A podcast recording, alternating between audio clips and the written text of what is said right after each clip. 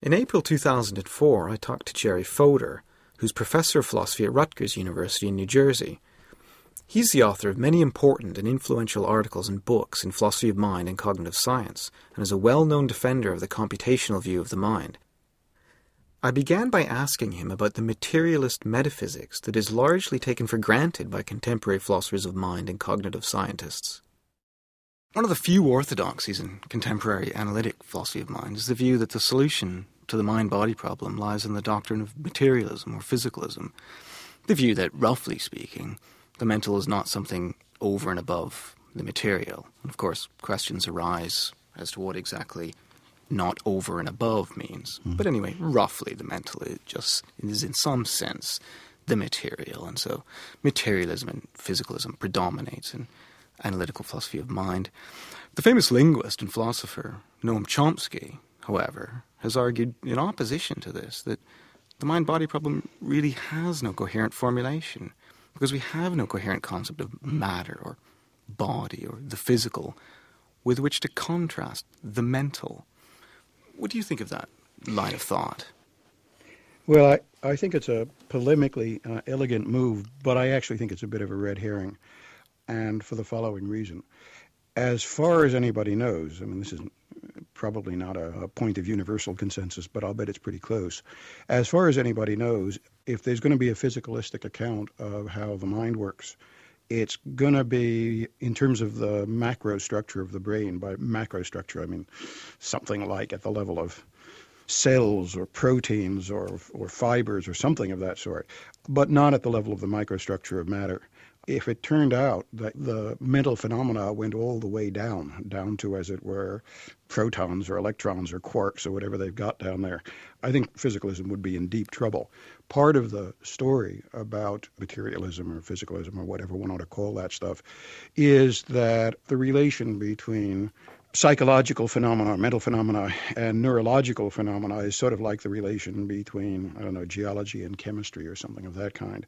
If it turned out that before you got something that had both psychological and physical properties, you had to go down to quarks, that would be very puzzling indeed. In fact, part of the story is that psychological laws or explanations are not supposed to take place at the level of basic science. And what's being contemplated, I suppose, is that it's the internal basic structure of matter that might matter for the psychological. That seems to me very unlikely. Is it just a mind-brain problem then? I think to all intents and purposes it is. Yeah, that is, if it's not, then nobody has any idea what to do about it at all. The reasonable assumption, I think, is that if there's going to be a physicalistic story about the mind, it's going to be at the level of middle-sized objects like the brain. I mean, after all, there are a lot of other things that are made of the same kind of stuff that the brain is made of, like, for example, rocks or fingernails or whatever, but they don't think and they're not conscious. So it's a reasonable guess, I would have supposed, that it's going to be what's characteristic of the structure of brains rather than what's characteristic of the structure of physical objects as such that's going to tell us the story about psychology or the mental, if anything does. You're often described as a paradigmatic functionalist. How would you describe the basic idea behind the kind of functionalism that you favor? I think I'm inclined to plead innocent to the charge. If I'm a functionalist, I think I'm a pretty unparadigmatic one. A functionalist is somebody who says, I guess, that mental states and processes and so on are susceptible of functional analysis, where functional analysis is one in which you characterize whatever it is that you're analyzing in terms of its causal properties, that is, what kinds of things it causes to happen, what kinds of things cause it to happen, rather than, say, its mechanical or physical structure or something of that kind. So the idea would be, look, if you want to know what a fan is, it's something, as it might be, it's something that's used to move the air. And to a first approximation, anyway, it doesn't matter what it's made out of. You can have electrical fans and hand fans and feather fans and so forth and so on. What makes a thing a fan is not what it's made out of, but its function in moving the air around. So now the question is whether what makes something a belief or a desire or whatever is its causal structure too, its causal properties. And I guess if you're really an honest-to-God, true-blue functionalist, like, say, Dan Dennett, then you think the answer to that question is yes. So to believe that it's going to rain or something is to be in some sort of dispositional state to carry your umbrella or to look out the window and say, I hope it doesn't rain or whatever. I actually think that view is probably pretty hopeless. I think whatever it is that gives a mental state the content that it does, whether it's the content of a belief or the, as one says, qualitative content of a sensory state, isn't something that has to do with function. I don't think that the theory of content can be functional. On the other hand, I do think that probably the difference between believing that it's going to rain and wanting it to rain is, or hoping that it's going to rain, probably is a difference in functional role. So my own view is that probably semantics and the intentional and conscious contents of mental states are not going to get a functional analysis. This leaves open, of course, the question what kind they do. So the amount of functionalism that one ends up with on this kind of story is pretty minimal. Your latest book is called Hume Variations, and it's a reference to the 18th century Scottish philosopher David Hume. What's Hume's contribution to the study of the mind, and how significant is it? What I stressed in the book is that he's running what would these days be called a representational theory of mind. That is, the basic idea is that mental states are relations to some sort of what other, Hume's terminology is extremely misleading, but what other philosophers have called ideas with a capital letter. So what you have in your head is a lot of ideas of cows and ideas of typewriters and ideas of people and so on. Concepts these days. These have two interesting properties. One is the sort of referential property, that is, in some way or other, they apply to things in the world. And the other property is causal, so they interact causally with one another. And Hume's project was to make a psychology, a quite explicit project, in fact, was to make a psychology using those basic notions of ideas, semantical properties, referential properties of ideas, and causal properties of ideas as the basic materials. Now, there are obviously lots of differences in the details and some differences even in the main picture, but to a first approximation, that's what we're still doing. In that sense, I think cognitive science we're running these days is sort of footnote to Hume, not in the sense that one accepts exactly his notion of how mental mechanisms work, but rather in that the idea of having a naturalistic theory of mind built around the notion of mental representation was, I guess, the one that he stated, that he was the first to state with any degree of clarity, and it's still the idea that we're running on. Where did Hume go wrong? Oh, in all sorts of ways. That is, unless we've gone wrong. One thing is he thought that ideas were pictures and that their semantic properties are to be understood in terms of something like resemblance, for all sorts of famous reasons now, not plausible. He also thought, however, and I think this is where there has been some real honest-to-God progress, he also thought that the causal relations among these mental objects, ideas, or mental representations, or whatever, are fundamentally associationistic. The basic idea is that mental processes, at least insofar as they're shaped by learning, and most associationists took for granted, in fact, claimed as a virtue of the theory, that basically everything that's in your head is learned. So the idea is that mental processes, insofar as they're shaped by learning, depend upon associative bonds. And associative bonds are just mechanical couplings that come into being as a result of frequency of pairings and that kind of relation among ideas. So if somebody encounters, I don't know, salt often enough in the company of pepper, then he'll come to think pepper when he thinks salt. Various elaborations of that basic suggestion are possible, and some of the elaborations are quite elaborate elaborations, but that's the basic idea. So frequency, contiguity, that sort of thing produces causal relations among ideas, and these causal relations among ideas are the basic structures out of which mental processes are made. There are, again, all sorts of reasons why that won't work, and in fact, I think what happened to Hume's project was that the associationism seemed more and more clearly unsatisfactory. This is a point that was made against association, against empiricists like Hume by Kant and then again by Frege, for all sorts of rather deep reasons. An associationistic account of the causal relations among mental states and objects is hopelessly inadequate, and nobody knew what to replace it with. I think the main idea that anybody's had in cognitive science since Hume was, in effect, Turing's idea that you don't need an associative picture of the mind, you can have a computational picture. That's really a very different account than was available to Hume of the character of mental processes, and a whole lot of questions that seem hopeless from the associationist point of view, seem a lot better from the computational point of view that we've inherited from Turing. So there was plenty wrong, but still I think Hume was maybe the first person to have a clear picture of what ought to be done, if not of how one ought to go about doing it, and that's a great achievement.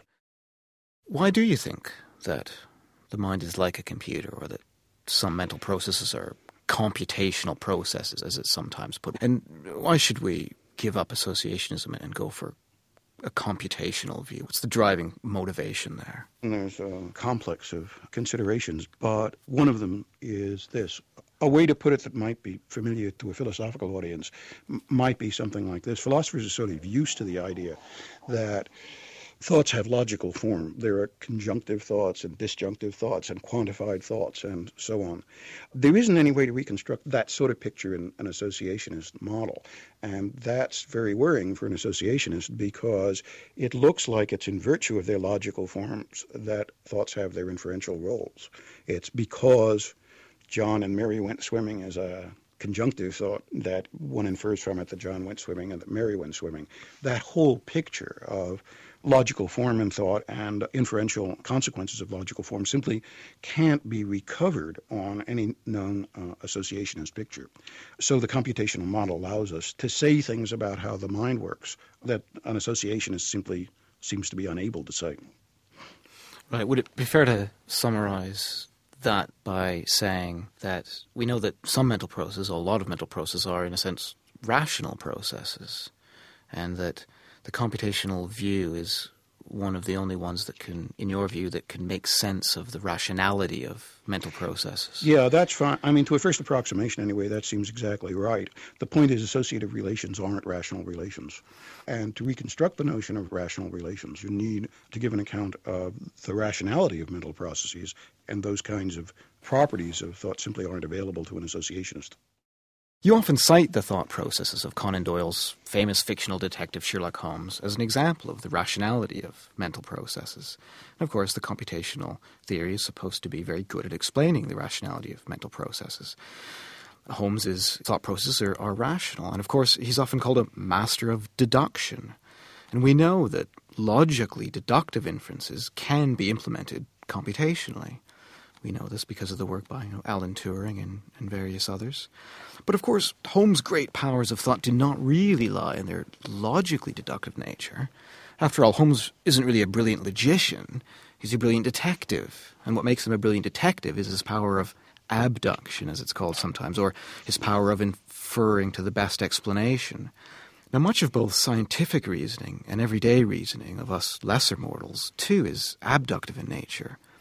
Are computational models of the human capacity to reason by inference to the best explanation likely to be forthcoming, do you think?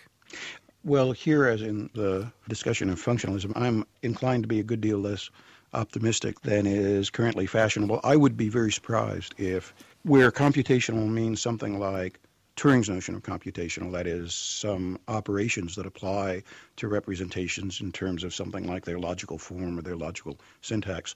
If that's the picture of computation one has, and it's the only one that I know of, then it seems to me very unlikely, and for just the reasons you say, that much of what goes on in the mind is going to, in the very long run, turn out to be computational, for a number of reasons, of which the most striking is that if you start to look at non-deductive rationality, for example, confirmation, belief formation, that sort of thing, how evidence is marshaled to constrain beliefs, it doesn't look like it's fundamentally a syntactic relation. And logical syntax, as I say, is the force that drives the Turing picture. It also doesn't look like it depends on local relations. And if you think for a while about what Turing did, it seems to me that it's reasonable to say about his notion of computation that it's actually restricted to a very small set of, even of syntactic properties of mental representations. That is, what Turing-type processes operate on is relations between complex symbols and their constituents. So Turing will tell you how to get from P and Q to P. And part of the reason he can do that is that the inference from P and Q to P depends on nothing except the syntactic structure of the premise. P is a constituent of P and Q. It's a syntactical part of P and Q. I doubt that that kind of locality is a general property of mental processes. In fact, a lot of the most characteristic and most puzzling properties of mental processes seem to be sensitive to non-local, global properties of belief systems. This is why when one tries to build an artificial intelligence machine, one starts running into frame problems and globality problems, all of which have the same basic structure, namely, I believe an enormous number of things. What I believe is relevant to what inference I'm going to make from whatever it is that I currently have in mind, but I don't want to search all the enormous number of things I believe to determine what the relevance relation is. That's a highly non-local kind of worry. And Turing's notion of computation, at least as far as anybody knows, and at least on the surface, doesn't seem to be well equipped to handle those kinds of issues. And since I agree with you that it's abduction or inference of the best explanation, it's pretty global in those kinds of ways. That is a large part of what's characteristic of not only what Sherlock Holmes was good at, but what everybody's good at, namely, sort of getting around in the world on the basis of fragmentary information. I'd be very surprised if any computational model recognizably of the kind that we have now turned out to be most of the story about most of the mind. However, having said that, the computational picture works in a lot of places where what was previously available, some variety of associationism, didn't. And there's some point to looking where the light is. We know, roughly speaking, how computational explanations go. And there do seem to be cognitive processes of some interest. Perception's a plausible candidate. What they call low-level perception, that is, early stages in perceptual analysis. There are processes going on in the mind of some complexity and a great deal of interest, which do look very much like they might be susceptible to computational treatment. There's been some real progress in the attempt to analyze such processes computationally.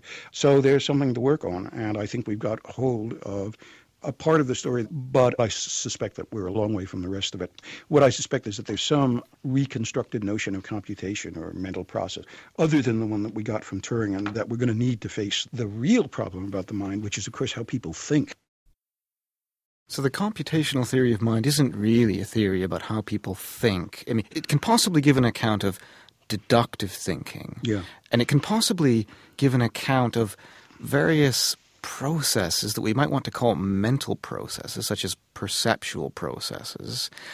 But these processes aren't conscious, really, are they? That's certainly true. So, I don't think that the distinction between what's computationally tractable and what isn't is the same as the distinction is coextensive with the distinction between what's conscious and what isn't.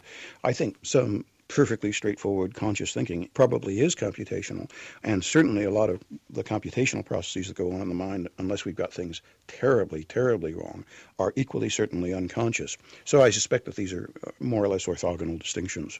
It's roughly true that the big successes with computational analysis have been concerned with processes which one can't introspect, like the analysis of visual form and perception. Does the computational theory of mind have anything to contribute to a study of consciousness? And does that matter to you? I think the answer to the first question is pretty clear, namely, no. In fact, I suspect that nobody has anything to contribute to the study of consciousness as of the latest tally. Chomsky somewhere, we started with him, Chomsky somewhere makes a distinction between what he calls problems and mysteries. Problems are things you can work on. You may not know how to solve them, but at least you know how to work on them. Or at least you know how to formulate some of the questions you'd like to have answered about them. Mysteries meet none of those conditions, and consciousness is a mystery. We not only don't know what it is, and not only don't have a theory of it, but we don't even know what it would be like to have a theory of it. It's very popular in the current philosophical literature and to some extent in the cog sci literature, but the popularity, if you look at it closely, it consists of dozens, scores, hundreds of people writing papers saying, in effect, consciousness is terribly important. Somebody really ought to have a good idea about consciousness. And indeed, I agree, somebody ought to, but nobody has. And I don't see myself how anything like a computational story is going to do any good. Does it bother me? Sure, I'd like to have something interesting to say about consciousness, but I haven't. I think of that as sort of like I'd like to be rich and famous, but I'm not. What you can't do, you can't do. I have a friend once who is in the consciousness line of work, and he once said something like that the nice thing about being in the consciousness line of work is that you can drop out for 30 or 40 years and not miss a thing. I think that's exactly the current situation. Right. Can the idea of computation help in any way to explain the nature of creativity and imagination, or are they really to be lumped with consciousness? Pessimism is my normal state. And here I think what makes one pessimistic is that we don't know how to state hardly any clear issues, hardly anywhere in cognitive science, and there's a sort of sense that if we did, we'd have thereby solve the problems. Now, I think the problem about creativity and imagination and emotion is that it's not clear that they're the kinds of things that you can have a science about. It's not clear that they're, as some philosophers like to say, natural kinds, that they're the sorts of states over which law-like, reliable, counterfactual supporting generalizations can be stated and in terms of which theories can be elaborated. I like to refer to the sad career of a guy who thought he was going to develop a science of Tuesdays. And, sort of worked for a while. He discovered some generalizations about Tuesdays. That is, they come after Mondays, they come before Wednesdays, they last about 24 hours and so forth and so on. And then the subject seemed to dry up. And the reason it dried up is that the property of being a Tuesday doesn't provide a scientific domain. Nor, unfortunately, do most of the properties of most of the things that we're humanly interested in. What I would guess is that emotion and creativity and imagination and all that stuff that we humanly and properly care about just aren't going to prove appropriate domains for the kind of theory construction that scientists do, though they may be a perfectly appropriate domain for, as it were, writing novels. I mean, there are things to do other than science, and the peculiar restrictions that hold on scientific theory construction really are restrictions. I mean, there are just aspects of the world which scientific theory construction doesn't seem to be the appropriate way to approach. If you want to know about emotions, read Henry James, is my view. And I suspect that when we've gotten as far as we can in a science of the mind, my guess is it'll still be true if you want to find out about emotions, read Henry James. Don't people have genuine imaginative abilities that science might be able to explain? Imagination's a sort of syncategorematic notion. I mean, you can be an imaginative chef and an imaginative mathematician, and it's very hard to believe that among the various things that are going on in their head, there's something that counts, as it were, as what makes them imaginative in their various ways, and which is identical over these differences. It's a bit like being good. You can get good knives and you can get good philosophers, and it's not at all clear that there's anything they have in common qua good, though it's a form of evaluation that applies to both. My guess is that to look for a process of imagination as such, I suspect, is going to be like looking for a faculty of intelligence as such. Very unlikely that there is such a thing, or at least quite likely that there isn't. There's just intelligent ways of doing one kind of thing or another. And when you look closely at what gets done, the notion of intelligence drifts out of the explanation. And what actually has an explanation is how you do the particular kind of thing that you're either good or bad at. The imagination has historically been seen as a kind of faculty. I mean, Aristotle and, Aquinas and right. Descartes and Hume all bring in the imagination, and they seem to treat it as a kind of faculty. But right. Well, one of the things that tends to confuse the discussion is that there's a notion of imagination as the capacity for forming mental images. That's close to what it is, I think, in Kant and Hume. That is, it's something like being able to form a mental representation of a particular which satisfies a certain kind of abstraction. So you got the concept dog, and imagination comes in, say, in the Kantian story as what allows you to construct mental representation of the kinds of individuals that fall under that concept. So that sense of imagination, either there is some use to it or not, is clearly debatable. But it's not what people have in mind when they say he's an imaginative chemist or an imaginative chef or she's an imaginative mathematician or whatever. I doubt there's any science of the ability to think up new ideas, which is really what the imagination in this informal, non-Kantian Humean sense is supposed to do. I don't think we're going to do any better at answering questions like, how do you think up new ideas, than by saying, well, you know, concentrate and learn as much as you can, keep your fingers crossed, and keep at it until something occurs to you. It's like, you know, how do you get the Carnegie Hall practice? There's not going to be a theory, I think, of creativity in that, or of imagination in that sense. It's not that all the creative processes form a domain which have something interesting in common from the point of view of explanation. Why not say the same thing about consciousness? That may be true. I mean, the intuition about consciousness is there is something that all the conscious states have in common, pains and sensations and so forth and so on, in virtue of being conscious. In a way, that seems to just present itself as a fact of the mental life, in a way that it's not obvious that there's something that all the creative or intelligent or imaginative mental processes have in common. This could be an illusion. I mean, it could be that there's really nothing that, as it were, a conscious visual sensation and a conscious thought have in common, simply qua conscious. Maybe that's true. It seems counterintuitive, and I wouldn't bet on consciousness disappearing as a problem in the way that I'm sort of inclined to think that creativity and emotion and so on will. Generally speaking, what do you think is the role of philosophers in studying the mind? Are they just junior partners in the enterprise of cognitive science, or do they have something special to contribute? Well, if you think of the problems about the mind as the traditional metaphysical and ontological problems, then I suppose they're philosophical problems, if only because nobody else wants them. But if the problems about the mind are Hume's kind of problems, namely constructing an, in some sense, empirical model of how it works, I would have thought that there's no particular field that that undertaking belongs to. There are all sorts of things that might help. There are all sorts of investigations that might help. And as things now stand, those investigations cut across a whole variety of traditionally distinct disciplines, from philosophy to physiology and back. What I think philosophers are pretty good at is thinking about methodological and conceptual issues.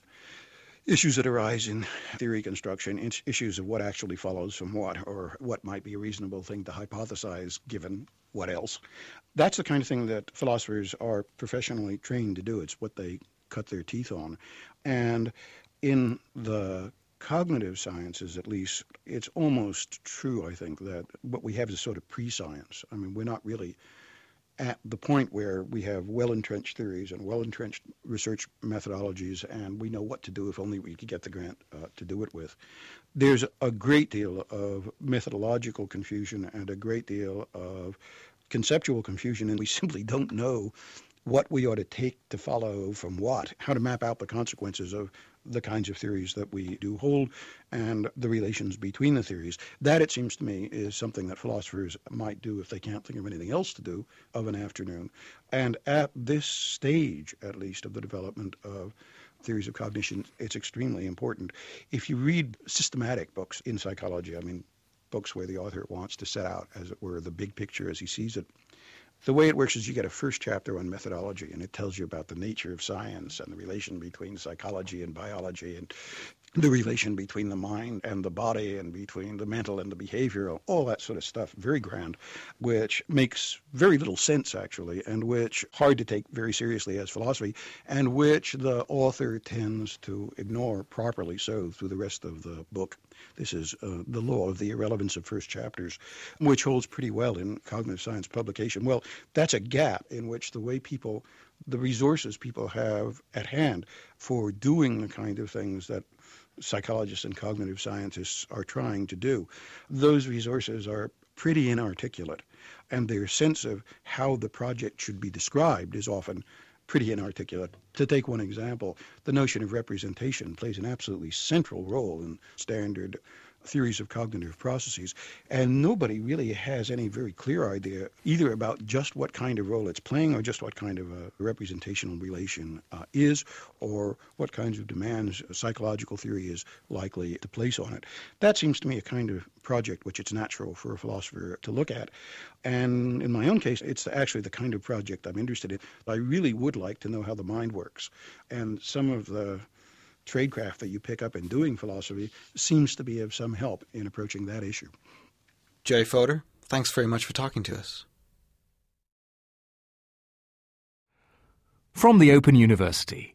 For more information, go to www.open.ac.uk/use.